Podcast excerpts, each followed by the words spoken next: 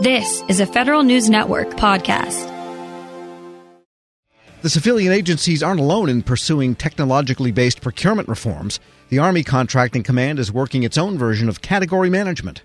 Major General Paul Pardew says his contracting command has chosen a few select categories of commodities to focus on. For details at the Association of the U.S. Army, I spoke with Pardew, beginning with the scope of the command itself. So, Army Contracting Command uh, this year, uh, about 143,000 separate contracts, $74 billion just this past year. Um, but while that's important, uh, we also have about uh, an additional $500 billion in open active contracts for everything. If a soldier wears it, eats it, shoots it, you name it, flies in it, flies in it, uh, Army Contracting Command has its hands on that contract. All right, so in the greater world of federal procurement, one of the terms we've been hearing now for years is category management. That is to say, to get some kind of a universal view of those things that are bought across the board that you commonly have. Right. Ordnance, I guess, might be a good example in the sure. Army and uniform parts. Tell us what you're doing in that area with respect to category management. So, so category management, uh, the department looked at, hey, where's all our where's all our funding going? Where are we spending money? And we went after five categories. Um, the ones that would kind of jump out at you: IT, installations, medical, trans and logistics. And so those categories, we're really only focused on five. Um, we now are looking at big data analytics within those categories to say, hey, how many contracts are we writing? Um, where are we writing them? And are we getting the best deal for the government? And does it make sense to have a strategic source, say maybe one contract to manage uh, a level of effort? Or is it okay for us to have multiples? And so it's, it's really about managing your spend and garnering efficiencies out of that. Because when you break down any one of those, IT itself is a million different things sure. services, hardware, software, exactly. tactical versus commercial and business. Same thing with installations. It's everything right. from construction to lighting, dining facilities, thousand line items. So, how do they add up to a category when within a category there is so much variation. So, so, so therein lies the, the, the, problem, right? You're looking for what what do you want to get under that category? What is what I what I would term spillage, things that are outside of the category that you want to get back in and under control. Um, what are the things that uh, should be on a greater contract that that you know is common for the army? And what are the one, what are those things that are unique at the local, to your point, tactical level that ought to remain there, and then we will manage that and make b- the right business decisions for the army within that category. And so, just just so you know, and the and the listeners know, we have a big data analytics team and we have business advisors out of ACC that are aligned to the category managers and those category managers are advising across the army on how we're going to do better within that category of spend and as opposed to looking at just the contracting system and whatever data it puts out if you do right. a deep data analytics you might find categories have items in them that cross categories for That's example exactly right. electricity Right. Well, that would be an IT thing, a data center modernization or whatever, and of course installations, and, and so it goes. Exactly. And so you're trying to pull out all those efficiencies because you'll find contracts that look like they're just doing base support, but then it might have a cyber component, it might have a trans component, it might have all types of different things. And so you need to go through those those contracts and say, is that the right place for them to be? What about cross service commodities? Is there any cooperation with the other armed services where there might be commonality and you're all buying the same category? Right. So the, the Air Force the Air Force jumped into category management uh, I think a little bit earlier than than the Army did, but uh, we have been talking back and forth on what are you garnering, what efficiencies are you getting, what systems are you using, uh, and so those lessons learned are cross pollinating. And what are the metrics you've put in place in general that you can measure whether category management is working? Yeah, so what, what we're looking for now is what we've figured out is, and I, I call them bubble charts, kind of hard to explain, but hey, if you look at numbers of contracts and size of spend, um, hey, are they under what we would consider a category effectively? Um, is that money being spent on contracts that, that we think are the most efficient? And let's get down to, say, even at the installation level, where you have services, and you may have 25 services contracts for the same thing. And so we're trying to look at the, at the metrics there and look at the pricing on individual contracts and say, are we getting the best deal? And if, if not, then why not? And, and then let's get there. So you have competition and efficiency curves, and you want to find where they That's cross exactly at the right. optimal point. That's exactly right. I guess that's a bubble. Yeah. We're speaking with Major General Paul Pardew, commander of the Army Contracting Command. And another issue that concerns Congress, concerns anyone in acquisition, and concerns the contractors themselves is PALT, the uh, procurement acquisition lead time. And it just takes too long. Right. And the contractors all believe it, and I think the armed services believe it. What are you doing to shave that down?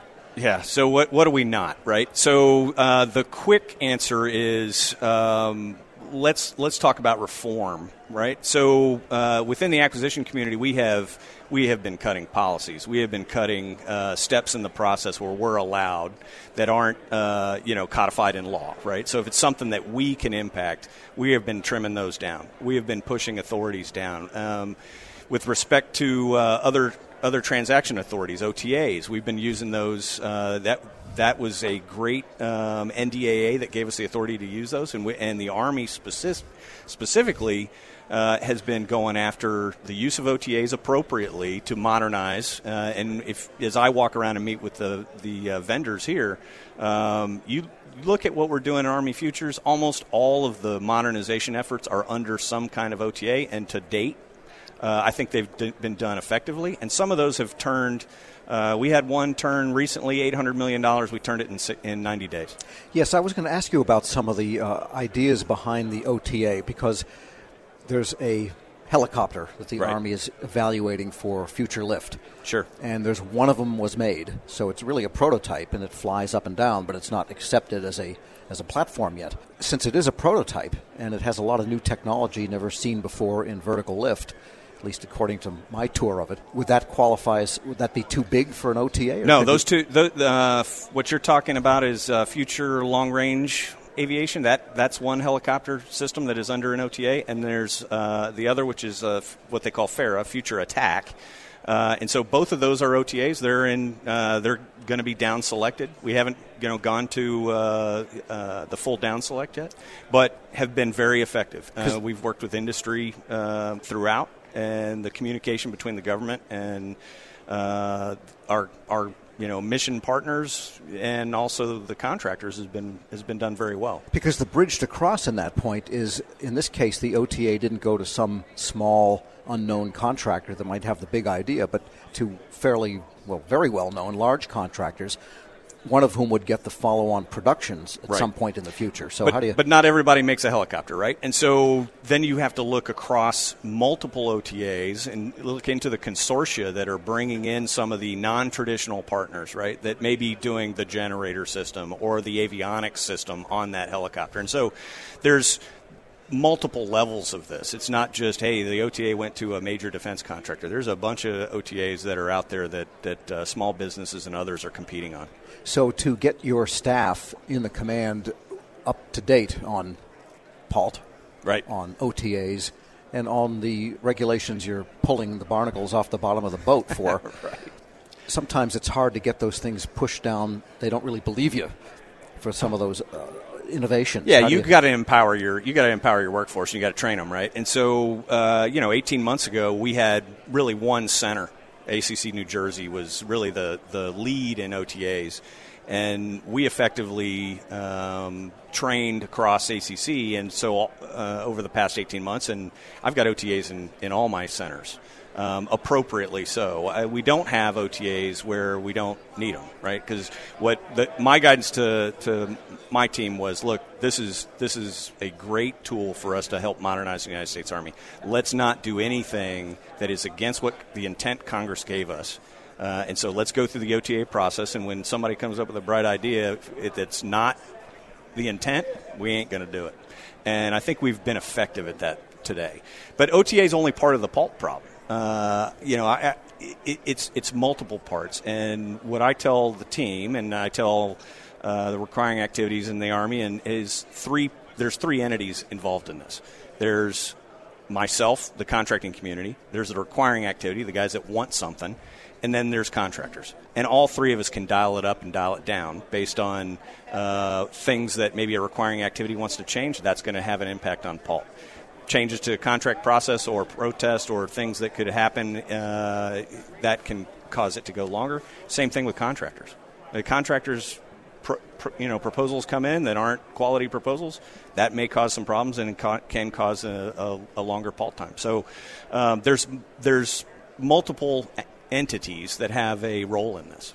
And final question: Who negotiates the new cars in your family? uh, well, I did on the last one, and uh, you know, I I I, uh, I wanted a very specific vehicle, and I walked in and I said, I want this, I want this, and I want this, and I want it at this price and you got 30 minutes. And uh, he came back and he didn't give me the trade I wanted on my car, and I said, "Well, then we're done." And I started to walk out, and uh, he met my price, and off we went. So it was good. Major General Paul Pardew is commander of the Army Contracting Command, speaking at the Association of the U.S. Army Conference. We'll post this interview at federalnewsnetwork.com slash Federal Drive. Hear the Federal Drive on demand and on your device. Subscribe at Apple Podcasts or Podcast One. Helping your employees learn new cloud skills helps your business become more agile, more resilient, and more secure. Not helping employees learn new cloud skills causes your business to become less agile, less resilient, less secure, less innovative, less profitable, and, well, ultimately less of a business. Don't become less of a business. Try Pluralsight and get your employees everything they need to learn new cloud skills. Learn more at pluralsight.com/vision. Cough and cold season is here. Introducing Ricola Max Throat Care, Ricola's most powerful drop yet. It's the best of Swiss nature wrapped around a powerful liquid menthol center for maximum relief from your worst cough and sore throat. Maximum nature for maximum relief. Try the new Ricola Max now, available in the cold and cough aisle. Ricola. It's in our nature.